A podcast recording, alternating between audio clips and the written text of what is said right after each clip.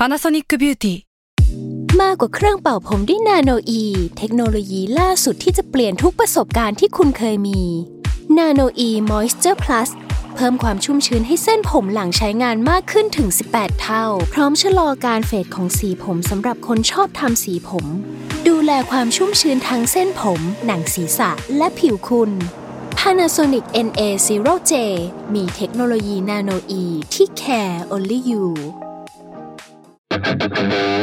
s a l m o n PODCAST มัน สด อร่อย ทฤษฎีสมคบคิดเรื่องลึกลับ สัตว์ประหลาดฆาตกรรม ความลี้ลับที่หาสาเหตุไม่ได้ เรื่องเล่าจากเคสจริงที่น่ากลัวกว่า fiction สวัสดีครับ ผมยชญ์ บรรพพงศ์ผมธัญวัฒน์อิพภูดม นี่คือรายการ Untitled Case โอเคครับ สวัสดีครับ ยินดีต้อนรับสู่รายการ Untitled Case ตอนที่ 191 ครับผม ครับ สวัสดีครับ ที่มาของชื่อทีมในวันนี้ก็คือมาจากตัวเลขเพิ่งมานึกได้ว่าเราไม่เคยเล่นทำนองนี้ปะเล่นหวย ไม่ใช่ไม่ใช่ คือเราไม่เคยตีความตีมจากตัวเลขปะในวันวันๆไงอ๋อนั่นมันคือเหตุการณ์แบบ เออคนละแบบใช่ไหมใช่ใช่ใช่อย่างของทีมวันเนี้ยพี่โจบอกว่าเราคือตอนที่หนึ่งเก้าหนึ่งแล้วก็เลยพยายามจะไปหาเคสเกี่ยวกับการโทรแจ้งตำรวจหนึ่งเก้าหนึ่งบ้านเรามันคือหนึ่งเก้าหนึ่งใช่ไหมอืมเมืองนอกคือในในอย่างวันๆอเมริกาคือในวันวันๆเออ บ้านเราคือหนึ่งเก้าหนึ่ง เราว่ามันก็คือการเปิดจักรวาลของการใช้เลขในเออเออตอนนะเช่นก็ก็น่าสนใจดีนะ บางตอนอาจจะมาเป็นยี่สิบอาจจะเออหมายถึงอะไรก็ได้บ้าง แต่ยี่สิบมันคือตอนเรามันไม่กลับไปยี่สิบแล้วไง ไม่หมายถึงว่าธีมคือยี่สิบเลขยี่สิบอะอ๋อตอนสองร้อยอะไรอย่างงี้ป่ะเออแบบยี่สิบเป็นคดีฆาตกรรมได้ไหมเป็นเออเออทฤษฎีได้ไหมครับ ครับ อืม ผมมีปัญหาว่าผมไม่สามารถขยายนะอ๋อขยายได้แล้วโอเคอ่าต่อเลคุณยมีปัญหาอะไรอีกอยากอยากแชร์ไหมไม่เรื่องมีส่วนตัวนะอะไรเงี้ยก่อนเข้าเรื่องเมื่อกี้มันสะมันมันขยายหน้าจอไม่ได้อะงั้นงั้นเกรินกันนิดนึงคือเรื่องที่ผมหยิบมาวันเนี้ยขออืมบอกก่อนคือผมยังไม่ได้เล่าก่อนนะอืมแต่ว่ามันเป็นเรื่องของที่อเมริกา ของพี่ทันเป็นประเทศไหน อเมริกา เออ คือพอเรามานั่งนึกดูอะหนึ่งเก้าหนึ่งอะอืมมันหาพวก track record ยากเหมือนกันนะ คืออย่างของอืมนายวันวันๆอะอืมมันจะมีพอบันทึกเสียงที่เราสามารถแบบอะเซิร์ชหาได้ หรือว่าอืมมีที่มาที่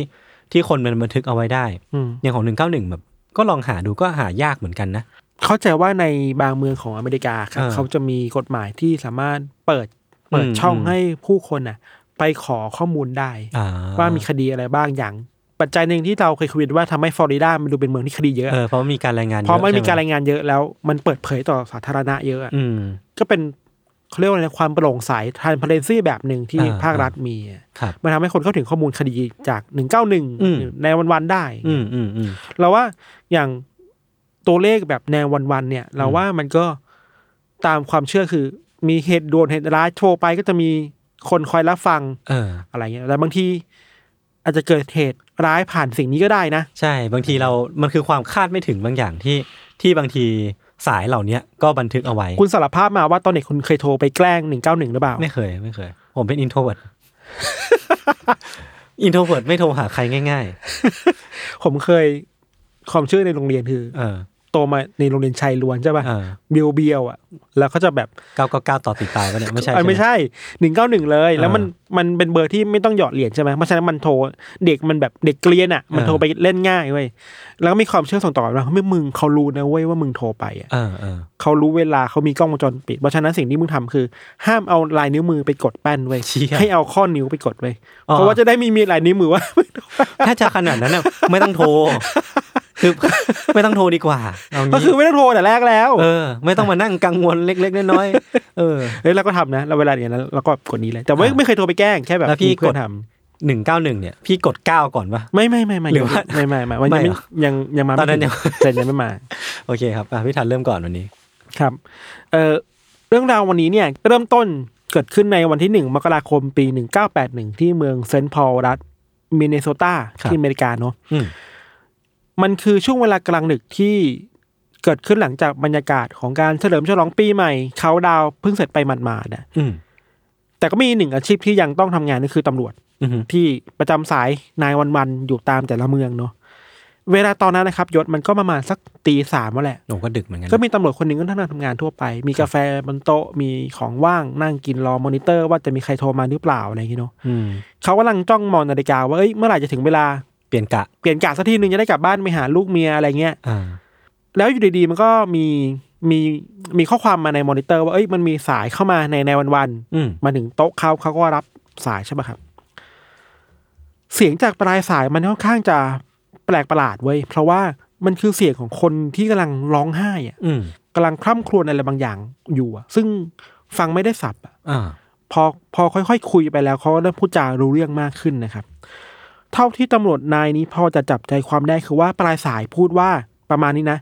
ได้โปรดส่งคนมาที่ริมทางรถไฟใกล้กับโรงงานเมาเบิร์กครับที่ถนน PS Butler ได้ไหมอือฮึเพราะว่านี่คือเหตุฉุกเฉินนะ ช่วยส่งรถพยาบาลมาด้วยอืมมีผู้หญิงคนหนึ่งกำลังบาดเจ็บสาหัสอยู่ที่นี่อืมตำรวจก็เอ้ยเหมือนโทรมาแจ้งเบาะแสอืมแบบมีคนบาดเจ็บใช่ไหมโอเค ก็เดี๋ยวส่งคนไปใช่ไหมครับ ความแปลกคือว่า พอตำรวจพยายามถามว่า แล้วตกลงไอ้ address หรือที่อยู่ตรงไหน บอกไอ้ don't know ฉันไม่รู้อ้าวแล้วถามว่าคุณคือใครอ้าวก็ไม่พูดก็วางสายไปเลยอ้าวก็แปลกๆใช่ไหมเออเออแต่ว่าเมื่อมีสายแจ้งมาตำรวจก็ต้องทำตามนะหคน้ารับที่ใช่ไหมก็ส่งคนขับรถออกไปตามโลเคชันที่สายนั้นให้มาเนาะพอไปถึงที่บริเวณทางริมรถไฟใกล้ๆกับโรงงานตามข้อมูลที่สายบอกมาครับตำรวจก็พบกับร่างของผู้หญิงคนหนึ่งในชุดสีแดงอืมเลือดท่วมตัวเลยครับ แล้วก็ กำลังนอนบาดเจ็บสาหัสอยู่บนหิมะกองหิมะสีขาวๆนึกภาพบอกว่า คือบนพอหิมะมันสีขาวๆอะเลือดออกมาว่าจะเห็นมันจะเออแดงมากแดงฉานคือซึ่งมันน่ากลัวเนาะครับสิ่งที่โชคดีมากๆคือว่าผู้หญิงคนเนี้ยยังมีลมหายใจอยู่ อืมแต่ว่าบาดเจ็บสาหัสมากๆ ทางเจ้าหน้าที่ก็เลยพาเธอเนี่ยไปรักษาที่โรงพยาบาลคอืรับมพอแพทย์ได้ดูอาการบาดเจ็บของผู้หญิงคนนี้แล้วครับ ก็สันนิษฐานว่าเธอน่าจะถูกทำร้ายร่างกายด้วยท่อเหล็กแข็งๆอะอืม เข้าที่ทั้งร่างกาย และบริเวณหัว โดยเฉพาะที่หัวพบว่ามีบาดแผลที่กระโหลกเปิดออกมาเลยอะอืมบางรายงานบอกว่าเห็นสมองข้างในด้วยซ้ำอะก็คือโดนแรงมากแรงมากทุบเข้าที่หัวแรงมากเลยครับ แต่ว่ายังมีลมหายใจอยู่นะ เธอยังแบบยังมีชีวิตอยู่อะครับ พอส่งไปที่โรงพยาบาลมีแพทย์มาดูแลแล้วก็โอเคแล้วก็แบบยังรักษาได้แล้วอาการไม่ได้แบบถึงขั้นที่เสียชีวิตนะครับครับ สิ่งที่ตำรวจพบในบริเวณ รอบข้างจะเป็นของใช้กระป๋องกระเป๋ายังมีอยู่นะ แล้วก็พบว่าในกระเป๋ากางเกงของเธอเนี่ยมันมีกระเป๋าตังค์อยู่อืมแล้วในนั้นเนี่ยมีไอดีการ์ดบัตรประชาชนอยู่ ก็สามารถระบุได้ว่าเธอคือใครใช่ไหมครับ ใน ID card บอกว่าเธอชื่อว่าคาเรนโพแทกอืมหรือโพทักนี่แหละครับ คาเรนเนี่ยเป็นนักศึกษามหาลัยอายุ 20 ปี เมื่อตำรวจได้โทรไปคุยกับครอบครัวของคาเรนเนี่ยก็ได้เพิ่มได้ข้อมูลเพิ่มเติมว่า ในคืนวันปีใหม่คืนวันนั้นเองอะคาเรนได้ขอออกไปฉลองปาร์ตี้กับเพื่อนๆ แล้วหลังจากนั้นที่ปาร์ตี้เสร็จกลับบ้านก็หายตัวไปเลยอืมเข้าใจว่าคนร้ายน่าจะมาทำร้ายเธอ หลังจากที่เธอกลับบ้านครับกำลังนั่งรถหรือว่าเดินกลับบ้านนี่แหละ สิ่งที่ตำรวจทำหลังจากนั้นคือพยายามปฏิบัติต่อเรื่องราวต่างๆอะเพื่อค้นหาว่า เอ้ย พอรู้แล้วว่าผู้เสียหายหรือเหยื่อคือ คนนี้นะอืมแล้วคนทำคือใครใช่ป่ะครับตำรวจก็เจออุปสรรคมากมายเว้ยอย่างแรกคือว่า หลังจากที่คาเรน มีสติแล้วอะพอตำรวจไปสอบถามสัมภาษณ์เพิ่มเติมอะคาเรนจำอะไรไม่ได้เลย อ่า คือความทรงจำหายไปความทรงจำช่วงที่แบบถูกทำอะไรายร่างกายหายไปจำได้แค่ว่าไปปาร์ตี้กันกลับบ้านครับแล้วหลังจากนั้นคือภาพตัดอะเข้าใจว่ามีเป็นไม่ได้สองอย่างอาการทางสมองที่อืมกระทบกระเทือนเนาะอืมกับอาการทางจิตที่มันช็อกอยู่อะ PTSD ก็ได้อะไรเงี้ยครับทำให้เธอไม่สามารถจดจำสิ่งเหล่านั้นได้ซึ่งเข้าใจได้ครับอืม พอเป็นแบบเนี้ยตำรวจเลยคิดว่าอ้าวแล้วจะหาพยานจากไหนอืมแล้วลืมไปว่ามีพยานหนึ่งคนคือคนที่โทรมา เออ คือใครวะในวันวันๆเนี่ยโทรมาร้องไห้คือใครใช่ป่ะครับเออตำรวจเข้าไปตรวจสอบเสียง แล้วก็ที่มาของปลายสายแล้วเพราะว่ามันไม่สามารถสืบไปหาโลเคชันในการโทรมาได้อือฮึเพราะว่าสายมันสั้นเกินไปอืมคือตำรวจจะสามารถระบุได้ว่าโทรมาจากตู้ไหน ถ้าไอ้ระยะระยะการคุยมันยาวอะอืมเหมือนเวลาเราดูพวกหนังสายลับต้องที่แบบถ่วงเวลาไว้ถ่วงก่อนเวลาไว้ที่ว่าหาโลเคชันอะต้องเป็นแบบนั้นจริงๆเนาะครับ ก็เป็นไม่สามารถหาได้ว่าคืออะไร แล้วไม่รู้ว่าใครเนี่ยสุดท้ายก็เรื่องนี้ก็เงียบไปเรื่อยๆครับ เวลามันผ่านไปถึงห้าเดือนนายศโหหลังจากที่คาเรนถูกทำร้ายร่างกายครับ มาถึงวันที่สามมิถุนายนปีหนึ่งเก้าแปดหนึ่งเนาะก็มีอืมเหตุการณ์ที่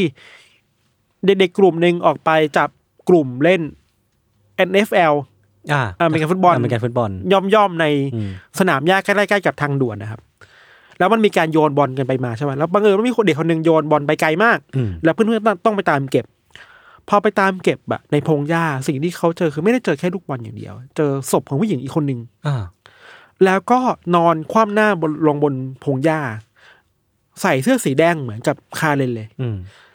ตอนแรกอะเด็กๆนึกว่าเป็นตุ๊กตา แต่พอแบบไปดูใกล้ๆออกเป็นศพไม่หายใจเลยนี่หว่าอ่าแต่คราวนี้คือเสียชีวิตแล้วนะคนคนแรกยังรอดชีวิตมาได้ครับครับพ อตำรวจมาตรวจสอบแล้วก็รับศพไปชันสูตรต่อเนี่ย อืมก็พบกับร่องรอยบาดแผลในร่างกายของคนนี้เยอะมากอืมตามข้อมูลคือว่าเธอถูกแทงด้วยอาวุธที่เป็นปลายเล็ก ๆ แต่แหลมคมอะมากถึง61แผลยศโอ้โหตำรวจตั้งข้อสันนิษฐานว่าอาวุธเนี่ยมันน่าจะเป็นไอซ์พิกอะอ่าที่เจอดซ่น้ำแข็งที่เคอน้ำแข็งว่ะที่เจอดอืมน้ำแข็งที่มันปลายแหลมอะครับพูดแบบนี้ก็ไม่ไม่อยากคิดต่อนะว่าเวลามันแทงมันน่ากลัวอืมแค่ไหนเนาะอืม แล้วก็แน่นอนว่าภารกิจแรกๆของตำรวจคือว่า ต้องไปยืนยันให้ได้ว่าผู้เสียชีวิตคือใครอะอืมเคสเนี่ยตำรวจตรวจหากระเป๋าสตางค์แล้วก็ไม่มีครับ ไม่มีไอดีการ์ดแต่ว่าดันไปเจอว่าในกางเกงอะมันมีกุญแจดอกหนึ่งอืมแล้วพบทีหลังว่ามันคือกุญแจสำหรับตู้เก็บของในสถานีขนส่งในเมืองอืมตำรวจก็ตามไปถึงไอสถานีขนส่งไปถึงตู้เก็บของใช่ไหมครับพอเปิดออกมาพบว่า ก็มีกระเป๋ามีสัมภาระต่างๆ แล้วก็บัตรประจำตัว แล้วก็บ่งบอกว่าผู้เสียชีวิตเนี่ยชื่อว่าคิมเบอรี่คอมตันอืมอายุ18ปี ตามข้อมูลเนี่ยคือคุยกับญาติแล้วเนี่ยพบพบว่าคิมเบอร์ลี่คอมตันเนี่ยเดินทางมาจากรัฐวิสคอนซินมาทำงานในเมืองเซนต์พอลเนี่ยในวันที่เธอเสียชีวิตด้วยซ้ำไปอะอ่าคือเพิ่งลงรถมา พยานบอกว่าลงรถมาเธอไปกินข้าว แล้วมีผู้ชายคนหนึ่งมาคุยด้วยอืมแล้วก็พาเธอออกไปข้างนอกอืมแล้วหายตัวไปเลย ก็คือถูกพบไปทีเป็นศพแล้ว เป็นศพแล้ว แล้วนึกออกปะเพิ่งมาถึงเมืองไม่กี่อืมชั่วโมงอะอืม แล้วก็เสียชีวิตเลยครับ อย่างที่เราบอกว่าเคสนี้ก็มีคนพอเห็นว่ามีคนพาคิมเบอรี่คอมตันออกไปข้างนอก ครับ แต่ว่าเห็นแบบไกลๆไม่สามารถระบุได้ว่าหน้าตาเป็นแบบไหนอะไรอย่างนี้เนาะเหตุการณ์ก็แบบอะตำรวจก็ไม่รู้ทำไงต่อ เอ๊ะ ไม่มีข้อมูลอะไรเลยอืม สองวันผ่านไปหลังจากพบศพอะมันก็มีสายโทรศัพท์แปลกๆโทรมายังเบอร์ nine one one อีกรอบ คราวเนี้ยปลายสายเป็นผู้ชายคนเดิมเหมือนเคสแรกเว้ยอืม แล้วโทรมาด้วยน้ำเสียงที่สั่นเครือเหมือนจะร้องไห้เหมือนเดิมเลย อืม แบบเหมือนกำลังเจ็บปวดข้ามควรกับอะไรบางอย่างอยู่ครับ เขาเริ่มพูดกับตำรวจว่า แบบนี้นะ อย่าเพิ่งพูดอะไรนะ อืม ฟังผมก่อน ผมขอโทษกับสิ่งที่ผมทำลงไป อืม ผมขอโทษที่ผมทำกับคอปตัน อืม คือพูดชื่อเหยื่อไปเลย ผมไม่สามารถควบคุมตัวเองได้ ผมไม่รู้ว่าทำไมผมต้องแทงเธอไปแบบนั้นอืมนอกจากนั้นเนี่ยเขายังพูดประมาณว่า ทุกวันนี้เนี่ยก็ยังไม่เชื่อเลยนะว่าตัวเองทำสิ่งนั้นลงไปอะครับ สิ่งที่ทำลงไปเหมือนเหมือนเป็นบิ๊กด e ีมอะเป็นอ่าความฝันเหมือนแค่เดินไปในความฝันทำตามความฝันเท่านั้นเองอะอืมหลังจากนั้นนะครับ เสียงในปลายสายก็ดูคร่ำครวญมากขึ้นเรื่อยๆอะเพราะมันพูดว่าผมผมไม่สามารถควบคุมตัวเองได้อะ ถ้าผมขังตัวเองอยู่ในห้องเนี่ย ผมต้องฆ่าตัวตายแน่อืมๆแต่ถ้าไม่ขังเนี่ย ผมต้องออกไปฆ่าคนอีกอะอืมคือมันคืออาการของคนที่ไม่รู้จะทำยังไงตัวเองอะอืมแล้วก็ร้องไห้ไปเรื่อยๆอะไรเงี้ยครับ ตอนแรกตำรวจก็นึกว่ามันคือแพลงคอลหรือมันคือการโทรไปแกล้งอะแต่ว่าเสียงของผู้ชายคนนี้มันมันมันแปลกประหลาดเกินกว่าจะเป็นการแกล้งหรือการแสดงทั่วไปอยู่มันดูจริงเกิน มันดูเอะจริงเกินไปอะอืมที่สำคัญคือว่าผู้ชายคนนี้เพิ่งเปิดเผยว่า เขาเพิ่งฆ่าคนมาอืมแล้วเพิ่งใช้ที่จอดน้ำแข็งแทนคนไป ซึ่งข้อมูลเนี่ยตำรวจไม่เคยบอกกับใครมาก่อน อืมมันต้องเป็นคนวงในมากๆถึงจะรู้ว่ามันมีการใช้ไอซ์พิกฆ่าคนน่ะครับซึ่งคนนี้พูดมาแปลว่าไอ้คนนี้น่าจะเป็นคนร้ายตัวจริงหรือเปล่าอะไรเงี้ยครับอืมอืมหลังจากนั้นตำรวจก็มั่นใจมากขึ้นนะว่า ตอนนี้ตัวเองกำลังดีลคนร้ายที่เป็นคนเดียวกับคดีแรกแหละครับแล้วที่น่ากลัวคือว่าตัวเนี้ยสามารถฆ่าคนได้แล้วอืมคนแรกยังรอดชีวิตมาได้ครับตำรวจเลยไปแกะ รอยสายโทรศัพท์นี้ดู คราวนี้สามารถแกะรอยได้เพราะว่าคุยกันนาน อืมจนพบว่าปลายสายเนี่ยโทรมาจากตู้โทรศัพท์แห่งหนึ่งใกล้กับป้ายรถบัสในเมือง พอรู้อย่างนั้นนะตำรวจก็พาแบบส่งบอลให้แบบคนในท้องที่ตำรวจในท้องที่วิ่งไปดูอะกับแต่กับไม่เจอใครแล้ว หายไปวิ่งไม่ทันเนาะอืมสิ่งที่พอทำได้คือ ไปเก็บลายนิ้วมือจากตู้โทรศัพท์ตู้นั้นไว้ยอืมปัญหาคือว่า แม่งเต็มไปด้วยลายนิ้วมือเป็นสิบสิบคนน่ะ คือมันเป็นตู้สาธารณะ มันไม่สามารถยืนยันได้ว่าเป็นของใครบ้างอะอะไรเงี้ยครับ ก็เจออุปสรรคในการสืบสวนคดีเนาะหลังจากนั้นนะครับตำรวจก็พยายามเอาเสียงของชายคนเนี้ยที่โทรมารอบล่าสุดเนี่ย มาเปรียบเทียบกับรอบแรก อืมว่าก็เป็นว่าเป็นคนเดียวกันไหมคนเดียวกันไหมสึ่ง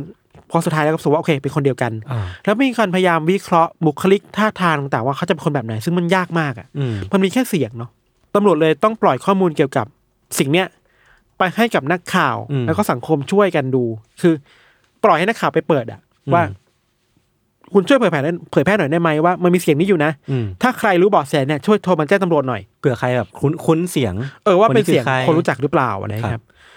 มันมีคนโทรมาประมาณเกือบร้อยห้าสิบคนอะอืมแต่ว่าเบาะแสก็ไม่ค่อยช่วยอะไรได้เท่าไหร่ส่วนมากเป็นการแบบ ฉันคิดว่านี่คือเพื่อนบ้านฉันอืมพอไปตรวจสอบก็แบบอะก็ไม่ไม่ใช่เกี่ยวข้องไม่ใช่อะจริงฟังจากเสียงมันยากเหมือนกันนะ แล้วมันเป็นเสียงของการคร่ำครวญร่ำไห้อ่ามัมันไม่ใช่เสียงพูดปกติอะมันเลยครับยากขึ้นกว่าเดิมอะโยนอืมอืมเหตุการณ์ก็ผ่านไปสองเดือนหลังจากเหตุฆาตกรรมคิมเบอร์รี่คอมตันเนาะตำรวจก็เหมือนจะเดินมาถึงจุดเปลี่ยนในคดีอีกรอบยศ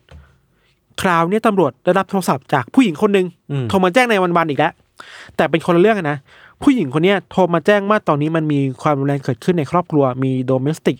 abuse อยู่อืมอยากให้ตำรวจเข้ามาช่วยเหลือเธอหน่อยกับพ่อแม่หน่อยอะไรเงี้ยพอตำรวจเดินทางไปถึงบ้านหลังนั้นที่ปลายสายผู้หญิงโทรมาเขาพบว่ามีชายคนหนึ่งชื่อคุณอลันโลเปสอืมอลันโลเปสเนี่ย ขู่ว่าห้ามตำรวจเข้ามาในบ้านนะตอนเนี้ยเขาอะมีปืนอยู่ในมือช็อตกันอยู่ในมืออืมถ้าใครเข้ามาจะยิงทิ้งทุกคนเลยอื มมันก็เป็นเรื่องใหญ่มากๆเนาะมันมีการจับตัวประกันเกิดขึ้นนะครับอืมพอตำรวจเข้าไปแบบไปล้อมอะมีหน่วยสวาดมาเลยนะมันล้อมบ้านอะ แล้วก็มีการโทรจะโทษนะครับแล้วก็มีการโทรเจรจากับอารันในบ้าน ไม่รู้ว่าจังหวะไหนเว้ยคุยไปคุยมาอารันกลับรับสารภาพว่าอ่าผมเนี่ยเป็นคนฆ่าคิมเบอรรี่คอมตันเมื่อสองเดือนที่แล้วเองนะอ่าซึ่งไม่รู้ว่าทำไมถึงพูดเรื่องนี้ออกมาเว้ย พอสายการมันผ่านไปสักพักหนึ่งมีเหมือนกับมีเหตุการณ์เสียงดังเกิดขึ้นในบ้านตำรวจบุกเข้าไปอะก็พบว่าอารันเนี่ยฆ่าคนในบ้านตายหมดแล้วอืมสุดท้ายตัวเองก็โดนจับไป พอตำรวจเอาตัวอารันที่ตอนนี้เป็นฆาตกรฆ่าคนในบ้านตัวเอง เข้าไปสอบปากคำอะครับ ก็พบว่าอารันเนี่ยมีประวัติเรื่องคดีความรุนแรงมาก่อนอืมรวมถึงมีปัญหาด้านสุขภาพจิตด้วย ตำรวจเลยเริ่มเริ่มเชื่อว่าหรืออารันจะเป็นคนร้ายในสองคดีแรกนะอืมคือมีอาวุธปืนมีปัญหาทางจิตใช่ไหมมีความรุนแรงในคดีก่อนหน้านี้แล้วคก็รับรับสารภาพออกมาด้วยใช่อยู่ดีก็พูดออกมาเองอืมแต่ว่าตำรวจไม่สามารถหาหลักฐานอื่นมา มัดตัวได้เว่าอารันคือคนร้ายตัวจริงหรือเปล่าอะครับสิ่งที่ตำรวจทำคือพยายามเอาเสียงการสนทนากับอารันที่คุยเจรจากันน่ะอืมมาเทียบกับสองเสียงแรกที่ได้รับจากผ่านจากนายวันวันๆเว้ยอืมปรากฏว่าเสียงมันไม่ค่อยเหมือนกันเท่าไหร่ หลังจากนั้นนะครับ ก็พบว่าพอไปสืบมาพบว่า ในช่วงเวลาที่อารันน่ะอยู่อะ มันไม่ได้ตรงกันกับช่วงเวลาที่เหยื่อเหยื่อถูกทำร้ายและเสียชีวิตอะอืมคือมันมีข้อมูลมาจากโรงพยาบาลว่า ในช่วงเวลาที่เหยื่อสองคนแรกถูกทำร้ายและถูกฆ่าเนี่ยอารันอยู่ในโรงพยาบาลอยู่เลยยังรักษาตัวอยู่อะอืมเพราะฉะนั้นตัดทิ้งไม่ได้ คืออยู่ในสายตาของแพทย์ตลอดเวลา เพราะฉะนั้นอารันไม่น่าใช่คนร้ายแล้วอะ อาจจะแบบพูดเพราะว่าอยากโม้อยากแบบอืมพูดอะไรไปเรื่อยอะไรแบบอะไรประมาณนั้นเนาะ พอมันเป็นแบบเนี้ยครับ คนร้ายตัวจริงก็ลอยนวลต่อไปตำรวจก็เริ่มไม่ไม่สบายใจว่าเอ้ยฉันปล่อยใครลอยนวลต่อไปหรือเปล่าอะครับ เหตุการณ์มันก็ผ่านมาถึงเดือนสิงหาคมปีหนึ่งเก้าแปดสองยศอืมคนร้ายคนเดิมลงมืออีกรอบ คราวเนี้ยเกิดที่เมืองมินนิอาโพลิสรัฐมินนิโซตาอืมเรื่องราวเป็นอย่างนี้คือว่ามีเหยื่อผู้หญิงคนหนึ่งวัย40ปี ชื่อคุณบาบาร่าซิมมอนเนี่ย ก็เข้าไปดื่มในบาร์แห่งหนึ่งในเมืองใช่ปะแล้วก็ออกจากบาร์ไปพร้อมกับผู้ชายคนหนึ่ง ก่อนออกไปอะเธอบอกกับบาร์เทนเดอร์ว่าเนี่ยผู้ชายคนเนี้ยดูนิสัยดีนะ เดี๋ยวจะไปเที่ยวกันต่ออะไรเงี้ยก็แบบสนุกสนุกสนานกันอะไรก็ไม่มีอะไร แต่เช้าวันต่อมากลับมีคนพบศพของบาบาร่าเนี่ย ถูกทิ้งไว้อยู่ที่ริมแม่น้ำมิสซิสซิปปีอืมศพก็มีรอยแผลแบบรอยช้ำเต็มร่างกายไปหมดเลยอะไรเงี้ยสองวันหลังจากนั้นหลังหลังจากที่มีคนพบศพของบาบาร่าเนี่ย คนร้ายก็โทรไปเบอร์ในวันวันๆของเมืองมินนิอาโปลิส คนร้ายพูดไปร้องไห้ไปคร่ำครวญไป พูดว่า ผมขอโทษนะที่ผมฆ่าผู้หญิงคนนั้นไปอะอืมผมแทงเธอไปกว่าสี่สิบครั้ง บอกด้วยว่าเขาเนี่ยเป็นคนฆ่าคิมเบอรรี่คอมตันที่เมืองเซนต์พอลนะอืมพูดอีกว่า ตอนเนี้ยไม่รู้ว่ามันเกิดอะไรขึ้นกับตัวเขาอะไม่รู้ทำไมทำไมควบคุมตัวเองไม่ได้ พูดอย่างนี้ซ้ำไม่ซ้ำมายศพอตำรวจรู้แบบนี้ ตอนนี้มันคือตำรวจที่มินนิอาโพลิสใช่ปะก็ได้คุยกับตำรวจที่เซนต์พอลว่า เฮ้ย พวกเราตอนเนี้ย มีฆาตกรคนเดียวกันอยู่นะมันเป็นฆาตกรต่อเนื่องเลยนะเพราะฆ่าไปสองคนแล้วอืมหลังจากนั้นครับคดีมันก็ใหญ่ขึ้น มันมีการระดมคนมาช่วยกันสืบสวนมากขึ้นนายศตัดภาพมาที่ตำรวจในมินนาโปลิสอะตอนนี้เขากระจายกำลังลงไปสอบถามกับพยานต่าง ๆ ว่า มีใครรู้จักกับผู้หญิงคนที่คนนี้ที่เพิ่งเสียชีวิตไปหรือเปล่าอะไรเงี้ยแล้วไปคุยกับบาร์เทนเดอร์ที่คิมเบอรี่เข้าไปดื่มอืมก่อนหน้านี้อะบาร์เทนเดอร์บอกว่าจำหน้าได้ว่าเธอครับออกไปกับใครครับ แล้วก็เริ่มแบบเล่ามาเป็นรูปพรรณสันฐานเนาะตำรวจก็ทำภาพสเก็ตช์ออกมาครับ ตามคำบอกเล่าของบาร์เทนเดอร์เนี่ยเขาบอกว่าผู้ชายคนเนี้ยเป็นชายผิวขาวอืมอายุประมาณสักสี่สิบกว่าปี ค่อนข้างสูงไว้หนวดเคราตรงเนี้ยเยอะนี่ถือเป็นการเข้าใกล้ข้อมูลคนร้ายมากที่สุดอ่าตั้งแต่มีคดีนี้มา คือนอกจากเสียงแล้วเริ่มมีเค้าลางของเริ่มมีใบหน้า เริ่มรู้แล้วว่าหน้าตาจะเป็นยังไงอะครับตำรวจทำต่อไปคือว่า เอาไอ้ภาพสเก็ตช์เนี่ย ไปตรวจดูว่าแล้วคนในเมืองอะหรือคนทั้งประเทศอะที่มีประวัติเกี่ยวกับการใช้ความรุนแรงอะมีใบหน้าแบบนี้บ้างหรือเปล่าอะอืมค่อยๆ ตีวงแคบลงมาตรงเหลือประมาณสิบกว่าคนนายศแล้วเอารูปของสิบกว่าคนเนี่ยที่เคยมีประวัติกับตำรวจเนี่ยไปให้กับบาร์เทนเดอร์ และพนักงานในบาร์ดู มาชี้เป้าว่าคุณคิดว่าใครอืมทุกคนเนี่ยแทบจะชี้ไปในรูปรูปเดียว เป็นชายคนหนึ่งครับ ชื่อว่าพอลไมเคิลสเตฟานีอืมซึ่งตรงตามสเก็ตช์เลยเว้ย เป็นชายผิวขาวสูง มีหนวดตรงนี้เยอะอืมๆใบหน้าดูแบบโล่งโล่งเกลี้ยงอะไรเงี้ย จากประวัติของตำรวจเนาะเขารู้มาว่าพอลไมเคิลสเตฟานีเนี่ย เคยถูกต้องโทษคดีใช้ความรุนแรงคนอื่นมา เคยมีประวัติการย้ายงานไปค่อนข้างบ่อย ถูกไล่ออกอยู่บ่อยๆ มีเลิกลากับภรรยาไป ที่ที่สำคัญคือว่าเคยทำงานในโรงงานแห่งหนึ่งอืมที่ใกล้กับจุดพบศพของเหยื่อคนแรกด้วยอื มมันก็เริ่มแมทช์เข้าไปใหญ่ว่าเอ้ยคนนี้จะเป็นคนร้ายตัวจริงหรือเปล่าเนาะตอนนี้การสืบสวนมันเลยแบบค่อนข้างเข้มข้นขึ้นเยอะครับตำรวจเริ่มตื่นเต้นมากขึ้นว่าเฮ้ยฉันจะได้ตัวไอ้คนร้ายแล้วนะหลังจากที่มันโทรมาปวดหลายรอบอะไรเงี้ยตำรวจก็ทำการเกาะติดทุกความเคลื่อนไหวของพอลอะ คือรู้ว่าพอลอยู่ไหน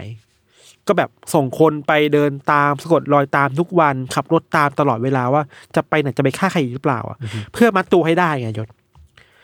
แต่ก็ไม่มีอะไรเกิดขึ้นนะจนถึงวันที่ 21 สิงหาคมปี 1982 เนี่ย คือในวันนั้นเนี่ยพอขับรถจากบ้านตำรวจก็ขับตามไป แต่เราไม่แน่ใจว่าพอพอรู้ว่าตำรวจขับตามมาเลยพยายามฉีกหนีออกไปหรือเปล่า หรือตำรวจทำอะไรพลาดไป ก็คลาดคลาดคลาดกันไปได้ พอลก็ออกไปที่อื่นได้อืม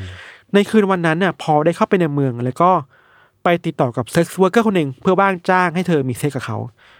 sex worker คนนี้ครับชื่อว่าเดนิสวิลเลียม พอลสัญญากับ เดนิสวิลเลียมว่าจะมอบเงินให้หนึ่งร้อยดอลลาร์ถ้าเธอยอมไปกับเขานะซึ่งเธอก็โอเคใช่ปะหลังจากนั้นก็ขับรถไปที่พักเพื่อมีเซ็กซ์กันเสร็จ พอลก็บอกกับเดนิสว่าเดี๋ยวจะขับรถพาไปส่งที่โรงแรมที่เดิมนะ อืมเธอก็โอเคไม่มีอะไร แต่พอขับรถออกมาจากที่นั่นได้สักพักหนึ่งอะเดนิสก็จับความผิดปกติได้ว่าไอ้เส้นทางที่พอพามายศ มันไม่ใช่เส้นทางหลักเว้ยอ่าแล้วมันมืดมันไม่มีแสงไฟ ซึ่งเซนส์ของเธออะทำงานด้านนี้มาตลอดอะเธอรู้ว่าอะไรคืออันตรายไม่อันตรายเว้ยอืมเธอเลยคิดว่ามาไม่ดีแล้วต้องคิดแล้วว่าถ้ามันทำอะไรฉันอะฉันต้องรับมือยังไงบ้างต้องหาทางหนีแล้วใช่ พอไปถึงจุดหนึ่งครับ พอก็ขับรถมาจอดในที่จอดรถแบบลกล้างที่หนึ่งอะแล้วพอเห็นว่าเดนิสพยายามจะเปิดประตูหนีอะสิ่งที่พอลทำคือ หยิบไขควงอันมาหนึ่งก็แทงเข้าไปที่เดนิสหลายแผลมากอืมเพื่อไม่ให้เธอหนีไปเนาะ เดนิสพยายามวิ่งออกมาจากรถแข่งนั้นน่ะ แต่ด้วยความที่รอยแผลมันเยอะก็แบบหนีไปได้ไม่ไกลครับ พอเดินต่อไปแล้วแทงเดนิสอย่างบ้าคลั่งหลายต่อหลายครั้งมากๆ เดนิสพยายามตะโกนกระดิกร้องมาว่าขอความช่วยเหลือ ซึ่งโชคดีมากว่าแถวนั้นไม่มีบ้านคนอยู่อืมแล้วก็มีชายคนหนึ่งที่แบบอยากรู้ว่าคืออะไรอะก็ออกมาก็เห็นว่ามันมีผู้ชายผู้หญิงกำลังต่อสู้นะ จังหวะหนึ่งอะเดนิสเอาขวดนั่นเป็นขวดแก้วที่เธอหยิบมาจากในรถนั่นแหละฟาดเข้าที่แก้มของของพอไว้ยจนแบบมีแผลเยอะมากอะไรเงี้ย พอผู้ชายคนเนี้ยเดินมาห้ามแล้วแบบรู้สุกว่า เห็นว่าพอมันดูแบบอันตรายเกินไปอะเขาก็กลัวนะซึ่งไม่ผิดไม่ผิดอะไรอะก็วิ่งหนีกลับมาที่บ้านเว้ยอืมผู้ชายนี่ก็เลยรีบรีบโทรหาในวันวันๆอีกรอบแบบเอ้ยมันมีเหตุเกิดที่หน้าบ้านผม ช่วยส่งคนมาโดยด่วนเลยนะเดี๋ยวมีคนตายอะไรเงี้ยหลังจากนั้นนะครับ เข้าใจว่าพอพอเห็นท่าไม่ดีว่าเอ้ยมันโทรไปแจ้งตำรวจแน่เขาก็เลยรีบวิ่งหนีออกไปขับรถหนีออกไปอะส่วนในนี้ก็ยังนอนจมกองเลือดอยู่อืมอยู่ตรงนั้นเนาะตำรวจพยายาม มาให้ได้ให้แบบเร็วที่สุดนะครับ สุดท้ายก็มาถึงที่เกิดเหตุ แล้วก็พาตัวเดนิสไปรักษาได้อย่างทันท่วงที รวมถึงตามตามเดนิสไปที่โรงพยาบาล เพื่อขอคำยืนยันว่า ไอ้คนร้ายที่ทำร้ายเธออะมันคือคนนี้หรือเปล่าอืมมันคือคนที่เขายังตามหาอยู่หรือเปล่า เดนิสก็ยืนยันว่าใช่ ก็ชัดแล้ว ก็ชัดแล้วว่าเดนพอลนี่แหละคือคนร้ายที่แบบเป็นฆาตกรต่อเนื่องมาครับเชื่อไหมว่าสิ่งที่พอทำหลังจากขับรถหนีคืออะไรวะเดี๋ยวก่อนกลับไปที่บ้านโทรหาในวันวันท่าท่าเดิมเลยๆ ไม่ท่าเดิมเว้ยเออไม่ได้โทรไปบอกว่าทำอะไร แต่โทรไปขอตำรวจว่า ช่วยส่งรถพยาบาลมาหาเขาหน่อยเออเขาบาดเจ็บจากการถูกทำร้าย อ๋อตอนนี้บาดเจ็บมากทำอะไรไม่ถูกแล้ว อ่าฮะ แต่พูดด้วยน้ำเสียงแบบไม่ร้องไห้นะ อืม นิ่งมากๆอะ ซึ่งตำรวจก็ตอนจริงๆตำรวจได้รับบรีฟมาแล้วว่า ไอ้เสียงเนี่ยมันคือคนร้ายเว้ย อืมเพราะฉะนั้นมันมันมันตั้งตัวทันอะเขาก็เลยส่งตำรวจ ไปไปคู่กับรถพยาบาลไปหาอีตาพอลที่บ้านอืมพอรับพอลขึ้นรถพยาบาลมาไปรักษาที่โรงพยาบาลเสร็จปุ๊บเนี่ยตรวจแล้วก็เข้าชาร์จต่อเลยอืมแล้วก็พามาสอบสวนต่อ ตอนแรกพอลปฏิเสธหมดเลยว่า ผมไม่เกี่ยวข้องผมไม่รู้เรื่องอะไรเลย สิ่งที่ตำรวจทำคือ เอารูปเหยื่อของทุกคนน่ะมาวางบนโต๊ะทีละคนทีละคนทีละคนใช่ป่ะ reaction ของพอลก็เริ่มเปลี่ยนไปเว้ยอืมจากคนที่พูดเสียงทุ้มปกติอะเขาเริ่ม ร้องไห้อะอืมเริ่มคร่ำครวญแล้วตำรวจที่ทำคดีนี้มาตลอดมั่นใจว่าว่าไอ้เสียงนี้แหละไม่งคือเสียงที่มึงคุยกับกูมาหลายครั้งอะเออเสียงสะอื้นนี้เห็นสะอื้นนี้อะอืมสุดท้ายแล้วก็สามารถมั่นใจได้ว่าพอคือคนนั้นจริงๆเนาะก็พาพอขึ้นศาลไป เข้าใจว่ามีการสู้คดีอยู่พักหนึ่งครับ เข้าใจว่าตำรวจสามารถมัดตัวพอได้แค่คดีสุดท้ายอะอืมคดีแรกไม่สามารถทำได้เพราะว่าหลักฐานมันไม่เพียงพอครับ สุดท้ายแล้วก็ศาลก็มี การตัดสินให้พอลเนี่ยต้องโทษจำคุก40กว่าปี อืม เพราะว่ามีแค่คดีหนึ่งสองคดีเท่านั้นเองที่มาตัวเขาได้เนาะครับ พอพอลเนี่ย ถูกพาตัวเข้าไปในเรือนจำในวันต่อมา เหมือนอยู่ไปสักพักหนึ่งก็รู้ว่าตัวเองเป็นมะเร็งมะเร็งแบบระยะสุดท้ายอะอืมก็เริ่มปลงไว้ยแล้วก็ยอมรับสารภาพตำรวจว่าทำอะไรมาบ้างอืมฆ่าใครมาบ้างสสองคนสามคนอะไรเงี้ย สุดท้ายแล้วก็เป็นการปิดคดีว่าพอคนนี้แหละคือฆาตกรต่อเนื่องอืที่ม ใช้ในวันวันๆเป็นการสารภาพ และบอกว่าตัวเองทำอะไรไปบ้างอะไรเอเงี้ยอเออเขาได้ออกมาบอกไหมว่าทำไมแรงจูงใจใช่ไหมเออเออทำไมเขาถึงก่อเหตุแล้วถึงออกมาโทรร้องไห้แบบนั้นอะ มีข้อมูลวิเคราะห์อยู่สองสามทางไว้ยอย่างแรกคือว่าพอไปดูประวัติในอดีตของพออะพอเติบโตมาในครอบครัวที่ นี่ก็แปลกเนาะคือ อินกับศาสนาคริสต์มากครับๆและพ่อแม่ จะสอนพอว่าเมื่อคุณทำผิดอะ คุณต้องไปสารภาพบาปในห้องมกับบาทหลวง แต่มันก็แปลกว่าคนที่อินทูกับศาสนามากๆกับฆ่าคนได้อะถูกปะอืมอืมแต่แค่เราคิดว่าพอน่าจะยึดติดแค่ อ่า เมื่อคุณทำผิดคุณต้องสารภาพอ่าและการโทรโทรสารภาพกับตำรวจคือคล้ายๆกับโทรสารภาพกับบาทหลวงอะมันเหมือนว่าสารภาพเพื่อให้ตัวเองรู้สึกพ้นผิดไป แบบนั้นน่ะ แต่เราไม่สามารถวิเคราะห์ได้ขนาดนั้นว่าคือคืออะไรเว้ยอย่างที่สองคือว่า มีคนวิเคราะห์ถึงเรื่องแรงจูงใจเนาะอืมประวัตินอกจากที่คิดว่าการสารภาพบาปคือสิ่งจำเป็นเมื่อทำบาปไปแล้วอะพอมีประวัติเรื่องความสัมพันธ์ส่วนตัวกับครอบครัวแล้วก็ที่บ้านแล้วก็ภรรยาไม่ค่อยดีเท่าไหร่ครับ ถูก abuse มาตลอดเวลาอืมเพราะฉะนั้นจำเป็นต้องถูกการรับรู้ตัวตน เพราะสัวาตัวเองไม่มีใครอะยศอืมอีกอย่างหนึ่งคือว่า พอเลิกกับภรรยาไปอะพอมีความรู้สึกว่าตัวเองต้องควบคุมผู้หญิงให้ได้เว้ยครับแล้วการควบคุมผู้หญิงให้ได้คือการออกไปฆ่าเขาอะอืม การแสดง power ตัวเองเหนือกว่าเหยื่ออะไรเงี้ย มีอันหนึงที่แปลกไปอย่างคือ อันนี้เป็นทฤษฎีที่ไม่แมสมากนะแต่ว่า มีคนไปเจอว่าผู้หญิงที่เป็นเหยื่อของพอทุกคนอะ ใส่เสื้อสีแดงทุกคนเลยอ่าอ่าหรือแปลว่าเสื้อสีแดงมันเป็นการทริกเกอร์อะไรบางอย่างในใจพอหรือเปล่า เลยเลือกฆ่าผู้หญิงที่เป็นใส่เสื้อสีแดงหมด อืม แต่อันนี้ก็แบบไม่ได้ไม่ได้ลงลึกมากขนาดนั้นอะไรเงี้ยหลักๆ แล้วมันมีอย่างสองสามอย่างแหละ คือติดเอาวิธีการสารภาพบาปมาอืมเลยมาสารภาพตำรวจ อย่างที่สองคือ คิดว่าตัวเองต้องควบคุมผู้หญิงให้ได้ คือการฆ่า แล้วและอย่างหนึ่งลืมเล่าไปคือว่า มันมีการวิเคราะห์ถึงเรื่องวิธีการที่คนร้ายส่วนใหญ่ชอบโทรยั่วล้อตำรวจอะอืมคือมันก็มีคนวิเคราะห์ว่า คนร้ายเหล่าเนี้ยยศต้องการเป็นที่รับรู้เป็นที่รู้จักครับ คือเขาอยู่ในสังคมที่ไม่มีตัวตนมาตลอดอะการก่อเหตุไปแล้วได้รับชื่อเสียงอะถึงแม้จะเป็นชื่อเสียงที่ไม่ดีอะก็เป็นสิ่งที่คนร้ายเหล่านี้มันต้องการเว้ยอืมคืออย่างน้อยมันคือต้องการการถูก acknowledge ว่ามีฉันอยู่ตรงนี้อะ แล้วมันฟินมากกับการที่แบบตำรวจพูดถึงมันทุกวันตามหามันทุกวัน เมื่อคุณไม่รู้ฉันก็จะทำให้คุณรู้ด้วยกันโทรไปบอกคุณเองอะอืมมันคืออะไรแบบเนี้ยแหละประมานิยนครับน่ากลัว โหด เออ เราพูดไงดีอะมันมีเสียงใน YouTube แล้วแนะนำอย่างยิ่งว่าอย่าไปฟัง อืม เออ มันคือเสียงตอนพอโทรแจ้งตำรวจในวันวันๆใช่ เป็นของครั้งไหนอะทุกครั้งเลย ทุกครั้งเลยเหรอมีทุกครั้งเลยโหน่ากลัว ครับ คือผมแค่รู้สึกว่า มันดูเป็นเป็นแฮบิตที่น่ากลัวเหมือนกันนะอืม กับการที่สมมุติว่าเราไปฆ่าคนมา แล้วเราก็มาสารภาพบาปกับตำรวจด้วยเสียงสะอื้น ซึ่งตอนนี้ก็ยังเห็นไม่ตรงกันว่าอืม ไอการร้องไห้หรือสะอื้นอะ มันคือความรู้สึกอะไรเว้ยคือมันคือการยั่วล้อหรือมันการเศร้าจริง ๆ หรือคืออะไรไม่มีใครสามารถฟันธงได้เว้ยคือผมตอนแรกผมคิดว่ามันจะไปทรงๆแบบเขาเป็นไบโพล่าหรือเปล่า หรือว่าเป็นจิตเภทหรือเปล่า หลายบุคลิกใช่ปะ เออ หรือว่าก็มันเป็นไปได้ เป็นเรื่องแบบ เนี่ยมันมีตัวตนบางอย่างที่เขาควบคุมไม่ได้ หรือว่าอะไรพวกเนี้ย แต่หลักฐานทั้งหมดทั้งมวลมันก็ไม่ได้ไม่ได้เพียงพอในการบอกว่ามันเป็นแบบนั้นถูกปะใช่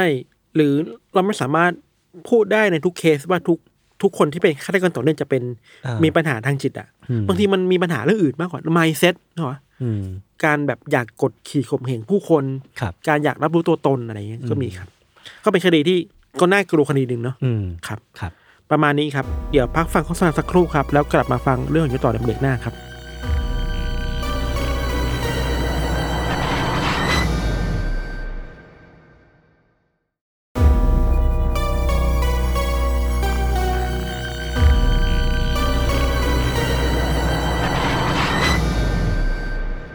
โอเค กลับมาอยู่ในเบรกที่ 2 ของรายการ Under the Case ตอนที่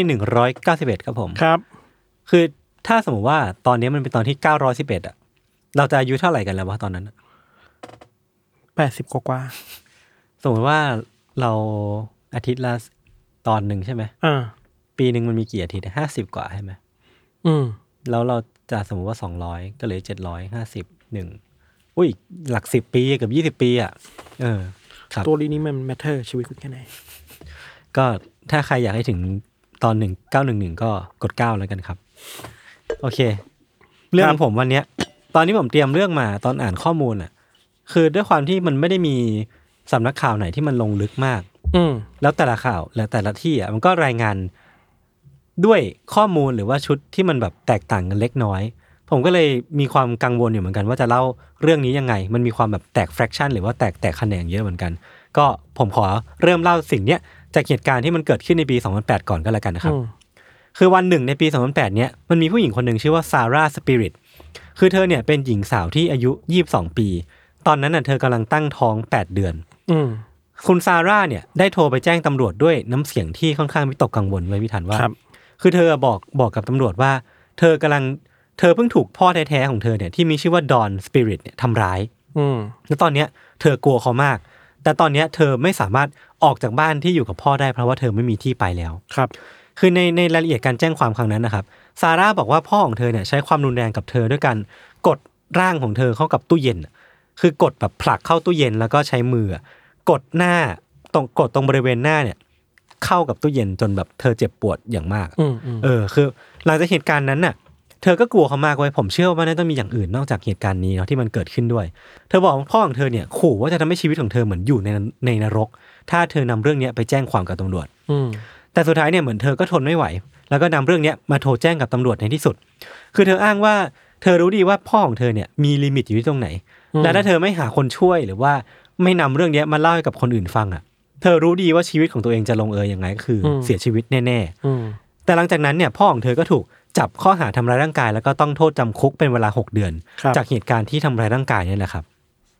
มันไม่ใช่ความระหองระแหงครั้งแรกของครอบครัวสปิริต คือมันเป็นที่รู้กันดีของคนในครอบ คนในละแวกย่านที่ที่บ้านเนี้ยอยู่ คือเป็นย่านที่ชื่อว่าเบลอยู่รัฐฟลอริดาอืมคือทุกคนในในละแวกนั้นนะรู้ดีว่าความสัมพันธ์ภายในครอบครัวสปิริตเนี่ยมันย่ำแย่มากๆเว้ยคือคนทุกคนในบ้านหลังเนี้ยมีปัญหาการใช้ยาเสพติด ทั้งตัวพ่อแล้วก็ตัวซาร่าด้วยเช่นกันอืมทั้งครอบครัวเนี้ยมีหนี้สินจำนวนมาก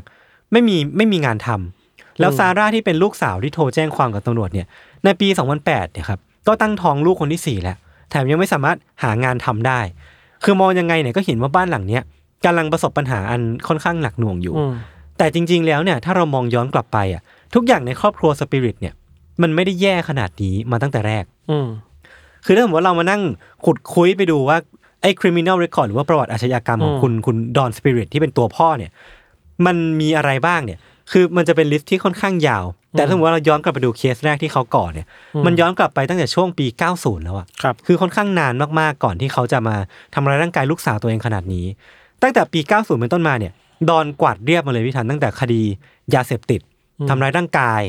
ครอบครองยาเสพติดทำทารุณกรรมลูก ให้ลูกอดอาหารไม่มีที่อยู่ให้กับลูกหรือ คือมันมีคดีหลากหลายคดีมากๆอะคือฟังดูแล้วเนี่ย มันก็พอจะเข้าใจได้หรือว่าแอดซูมได้ว่าชีวิตการเป็นอยู่ของคุณซาร่า ที่เป็นลูกสาวของดอนสปิริตเนี่ยอืมต้องเติบโตมาแบบไหน แล้วก็มีพี่น้องของเธอด้วยที่เป็นแบบเป็นพี่ชายน้องชายที่ก็ต้องเติบโตมาอย่างน่าเศร้า แต่จริงๆแล้วเนี่ยมันมันมีจุดเปลี่ยนจุดหนึ่งที่ทำให้ครอบครัวสปิริตเนี่ยดำดิ่งลงไปกว่าแค่ไอ้ไอ้ criminal record ที่มันยาวเหยียดขนาดนี้หรือว่าชีวิตความมันอยู่ที่ไม่ค่อยดี อืมมันเป็นเหตุการณ์ที่เกิดขึ้นในปี 2001 ครับ ดอนแล้วก็ลูกชายสองคนน่ะ เขาได้พากันถือปืนไรเฟิลเดินเข้าไปในป่าเพื่ออมทำการล่าสัตว์ครับ พี่ทันพอจะเดาได้ไหมว่ามันเกิดอะไรขึ้นในป่าวันนั้น ไม่ได้ล่าสัตว์หรอก คืคืออว่ามันเกิดลูกหลงขึ้น ใช่ใช่ใช่คือหลักๆอะคือเขาเข้าไปล่าสัตว์จริงอืมๆแต่ในทริปเข้าป่าวันนั้นนะครับดอนเนี่ยได้บังเอิญยิงปืนไรเฟิลที่พกเข้าไปด้วยอะไปโดนลูกชาย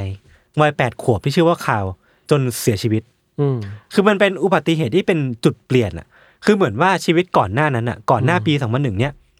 ครอบครัวสปิริตเนี่ยก็คือแย่อยู่แล้วอะตัวพ่อมีปัญหาเรื่องยาเสพติดมีปัญหาเรื่องการ ทำร้ายร่างกายลูกทำร้ายร่างกายลูกอืมแต่พอ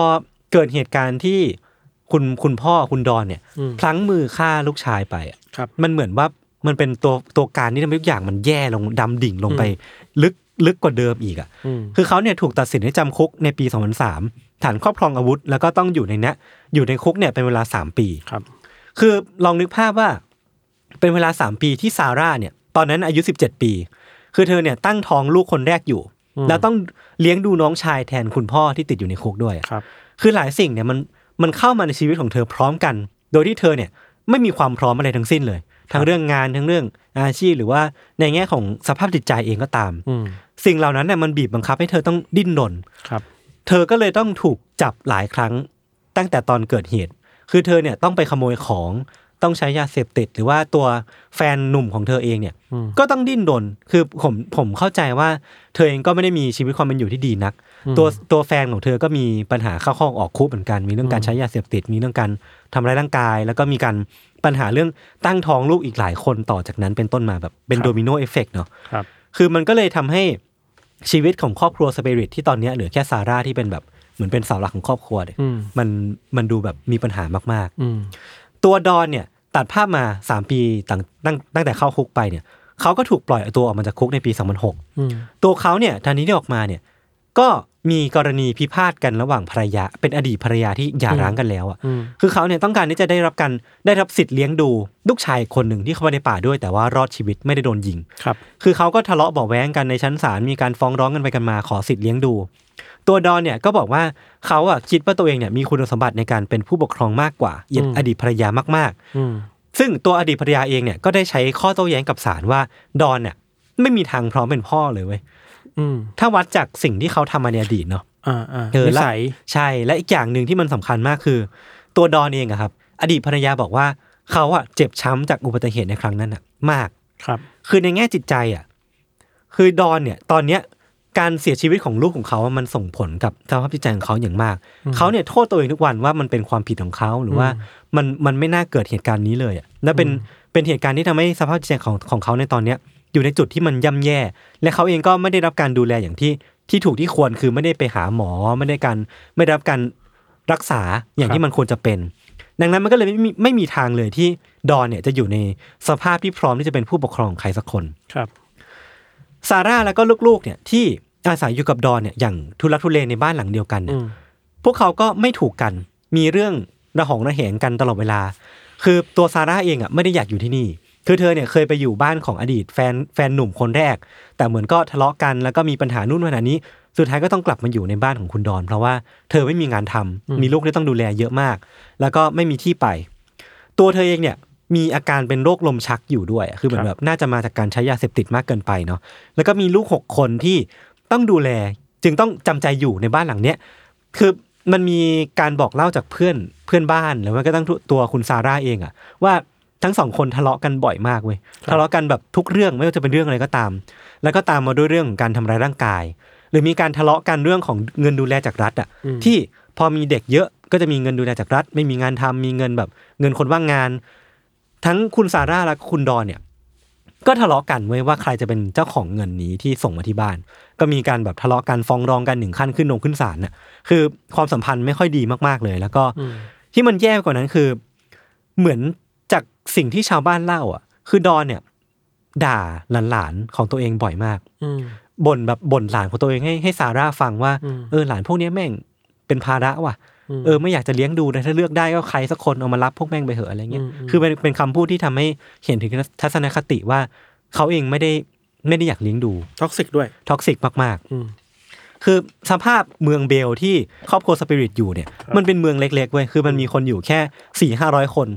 มันเป็นสังคมที่ทุกคนเนี่ยรู้จักกันหมด มีอะไรก็เกื้อกูลกัน มีอะไรก็พึ่งพาอาศัยกัน แต่ครอบครัวสปิริตเนี่ยต่างออกไป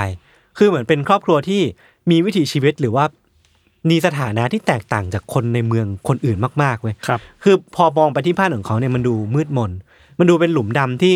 พ่อแม่ของเด็กบ้านอื่นๆเนี่ยก็กีดกันไม่ให้ลูกของตัวเองเนี่ยเข้าไปข้องเกี่ยวด้วย อืม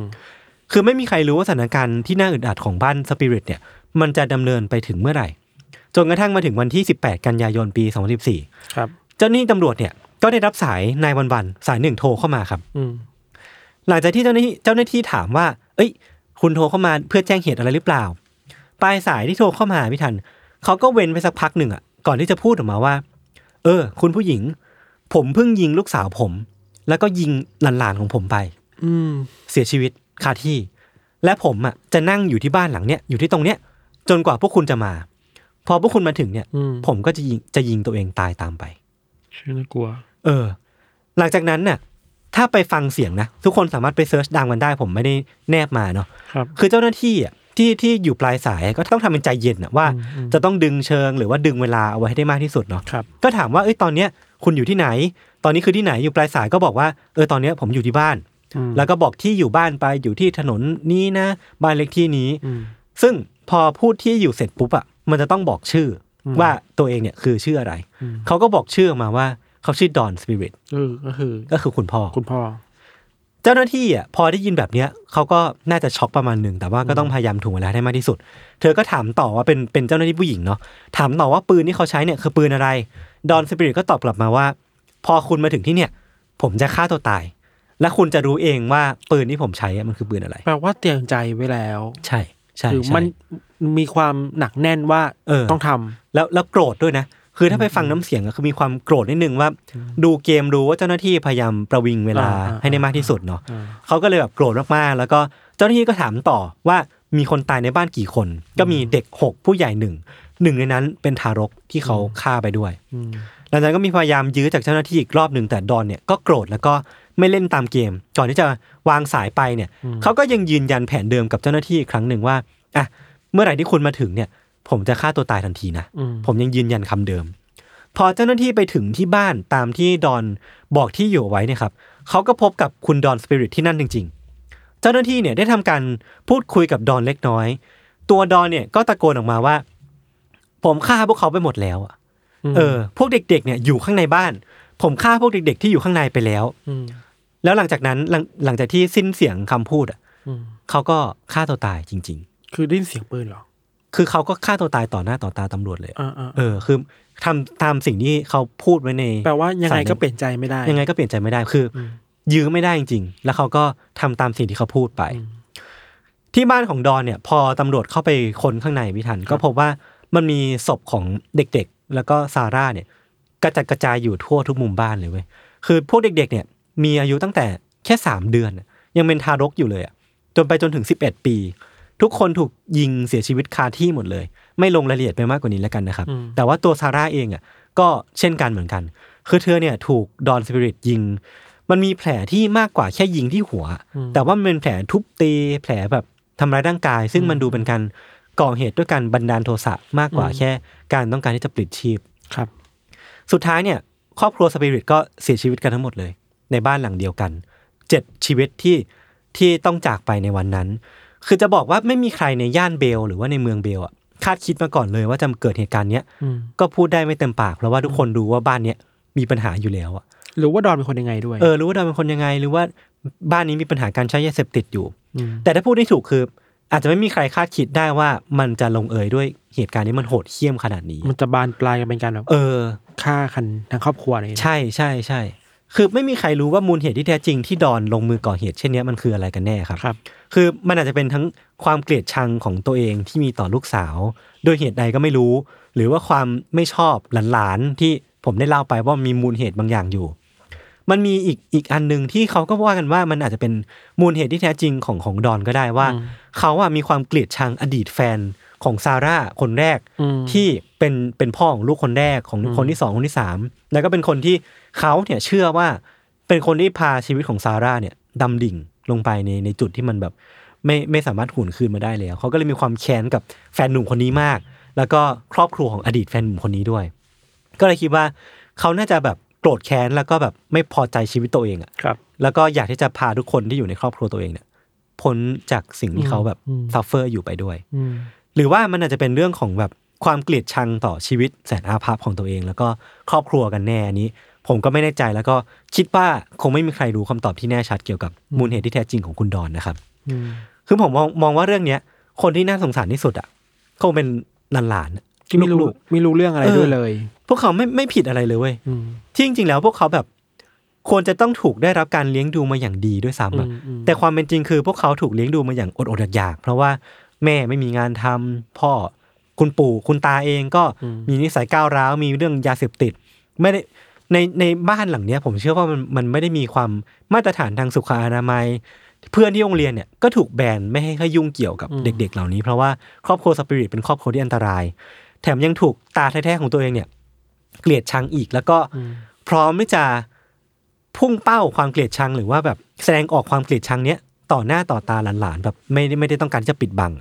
เออสุดท้ายเนี่ยเหมือนว่าเด็ก ๆ เหล่าเนี้ย ไม่ได้มีโอกาสที่จะใช้ชีวิตที่ดี หรือว่ามีความสุขได้วยซ้ำอะครับแล้วก็ต้องถูกพรากชีวิตไปแบบนี้นะครับ มันมีเพื่อนบ้านของสปิริตมันมีเพื่อนบ้านของบ้านสปิริตที่เชื่อว่า ถ้าหน่วยงานรัฐอะเข้ามาสนใจปัญหาในครอบครัวเนี้ยมากขึ้นเนี่ยอืมเรื่องนี้มันอาจจะไม่เกิดขึ้นก็ได้อืมคือไม่ใช่ว่าหน่วยงานรัฐไม่รู้นะพี่ธันมันมีเรคคอร์ดที่บันทึกเอาไว้ว่าในปี 2013อะก่อนหน้าที่ที่จะเกิดเหตุการณ์เนี้ยอืมมันเคยมีหน่วยงานมาสำรวจปัญหาในบ้านครอบครัวสปิริตแล้ว แล้วก็มีบันทึกว่ามีการแจ้งเตือนไปไปเรื่องเรื่องปัญหาเนี้ยให้กับหน่วยงานดูแลเด็กที่เกี่ยวข้องในรัฐฟลอริดาแล้วด้วยนะอืมอืมเออ ซึ่งไม่ใช่แค่แจ้งเตือนมีการบอกว่า แนะนำว่าให้เด็กๆเนี่ยอยู่ห่างจากคุณตาของพวกเขาเอาไว้ดีกว่าอืมแต่สุดท้ายหน่วยงานรัฐเนี่ยไม่ได้เข้ามา take action ไม่ได้เข้ามาทำตามที่หน่วยงานที่มาตรวจสอบเนี่ยบอกเอาไว้ว่ามันมีคอชั่นนี้อยู่อะครับเออสุดท้ายมันก็เลยลงเอยด้วยเหตุการณ์ที่มันค่อนข้างน่าเศร้าครับครับผม เออ ซึ่งมันก็หนักหน่วงเหมือนกันนะอืมเออสงสารเนาะทุกคนที่ต้องมารับชะตากรรมนี้โดยที่ตัวเองไม่ได้เกี่ยวข้องอะไรเลยอะอืมอืมกับตัวดอนเองอะอืม ถ้าเราทรีว่าเขาคือผู้ป่วย เขาคือผู้ป่วยแหละผมว่าเนอะอืม หรือว่าเป็นคนที่มีอารมณ์กล้าวร้าวรุนแรงอะอืมแล้วจำเป็นต้องได้รับการดูแล ไม่ว่าจะด้านจิตใจหรือพฤติกรรมอะครับ มันก็ควรจะมีคนยื่นมือมาหรือเข้ามาแทรกแซงครอบครัวนี้อะใช่ใช่ใช่มันมันใช่ไม่ได้แปลว่าเรื่องส่วนตัวของครอบครัวจะถูกแทรกแซงจากคนนอกไม่ได้ เออมันคือสิ่งที่พี่ทันหรือว่ามในหลาย ๆ ตอนที่เราเคยพูดมามันย้ำตลอดนะว่า เรื่องในบ้านบางทีถ้ามันแบบเกินเลยมาอืมเราก็ควรจะยื่นมือเข้าไปที่ช่วยนิดที่นึงที่น่าเสียดายคือว่า มันมีหน่วยงานรัฐที่รู้รับรู้เรื่องใช่นี้ใช่แล้วใช่นะใช่ใช่มันมีคนที่เข้ามาตรวจสอบใส่คอแล้วชั่นไว้แล้วนะว่า เรื่องนี้อันตรายแต่แบบ มันไม่มีการ take action ต่อ เออเออ แล้วที่มันแบบ peak กว่านั้นคือว่าสองอาทิตย์ก่อนหน้าที่จะก่อเหตุอะเกิดเหตุอะครับอืมมันเหมือนว่ามีคนที่เป็นเพื่อนบ้านอะโทรไปแจ้งความที่หน่วยงานนี้อีกรอบนึงอืมว่าผู้ใหญ่ในบ้านของสปิริตอะเสพยาเสพติดต่อหน้าเด็กนั่นดิๆให้เข้ามาช่วยดูหน่อย แต่ก็ไม่มีอะไรเกิดขึ้น เออ คือมันก็เป็นอีกครั้งที่เหมือนว่า เป็นอีกโศกนาฏกรรมที่น่าสลดแล้วมันเกิดขึ้นแล้วมันก็ทำให้เราได้เรียนรู้ว่า เออเราเราเราควรจะทำได้ดีกว่านี้อะอืมเออทางหน่วยงานรัฐเองหรือว่า เพื่อนบ้านเองคือผมไม่แน่ใจเหมือนกันว่า ในเรื่องเนี้ยมันมันมีอะไรที่น่าพูดถึงบ้างหรือว่า อันนี้อาจจะไม่เกี่ยวข้องกันมากนักนะ แต่ทำให้อืมเราคิดถึงว่า เวลาคนที่เป็น leader ของครอบครัวครับมันแล้วมันมี burden burden อืมคืออมภาระภาระแบกรับเยอะมากเออเกินไป เพราะความเป็นผู้ชายหรือความเป็นอาวุโสก็ตามอ่าอ่าแล้วมันมีศักดิ์ศรีว่าเราไม่สามารถโยนภาระนี้ออกไปให้ใครดูแลได้ทั้งที่ มันควรเออจะมันไม่เป็นไรเลย ไม่เป็นไรเลยที่มันเขาจะประคองกันอะ ก็จะเป็นการลดความเครียดลดความกดดันอีกแบบหนึ่งก็ได้นะ ก็เป็นไปได้เนนะอะเออเออเออครับ ครับผม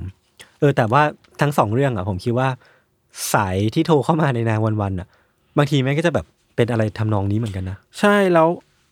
เรากลับคิดว่าจริงๆแล้วคนที่ทำงานรับสายอะอืมก็ควรจะได้รับการดูแลเรื่องจิตใจประมาณนี้เนาะเออเออคือเขาต้องรับฟังอะไรอย่างนี้เยอะมาก ถึงแม้ว่าจะเป็นหตุด่วหตุร้ยเจ้าหน้าที่ตำรวจเองก็ตามเนาะแต่ว่าใช่ ก็เป็นคนเหมือนกันอืมแล้วผมคิดว่าเรื่องโปรโตคอลของอืมการรับสายอืมหนึ่งสองสามสี่แต่ได้รับสายแบบเนี้ยอืมก็น่าคุยเหมือนกันนะคิดอีกแบบคือช่วงหลังๆอะ มันก็มีคนเปลี่ยนสายตาการมองหลังจากแนวนอกจากวันนันวันแล้วคือ มันมีคนหนึงไปทำข่าวเรื่องคนที่ดูแลหลังบ้าน Facebook เรื่องโรงเรียนต่างๆอะเออเชื่อไหมว่าคนเหล่านี้ต้องดูภาพศพ ดูภาพสัตว์ถูกทำร้าย ถูกอืมภาพอืมโป๊เปลือย ทุกวันน่ะ อืม จนชินชา ซึ่งมันแบบเชื่อน่ากลัวนะเออเออเออ เราเขาต้องรับแบกรับความรู้สึกเหล่านั้นตลอดเวลาภาพมันการมีก่อการร้ายอะไรเงี้ย มันมีคนส่งเข้ามาในแชทเรื่อยๆ ถูกป่ะ คือผู้ report ต่างๆอะมันมีมีคน report ทุกคนเหล่านี้ต้องมันตรวจเช็คดูอ่าเพราะฉะนั้นคนเหล่านี้ก็ต้องแบบได้รับการดูแลด้านจิตใจเหมือนกันนะ การเป็นเออปลายเออ สายหรือการเป็นปลายทางการ moderate ข้อมูลอะ อืมอืมอืมอืมครับ ครับผม อะ โอเค งั้นวันนี้พวกผมสองคนก็ประมาณนี้ครับ ครับ ติดตามรายการเนื้อเคสได้ทุกช่องทางของ s ัมมอร์แคสนะครับสครัวัสบดีครับ สวัสดีครับ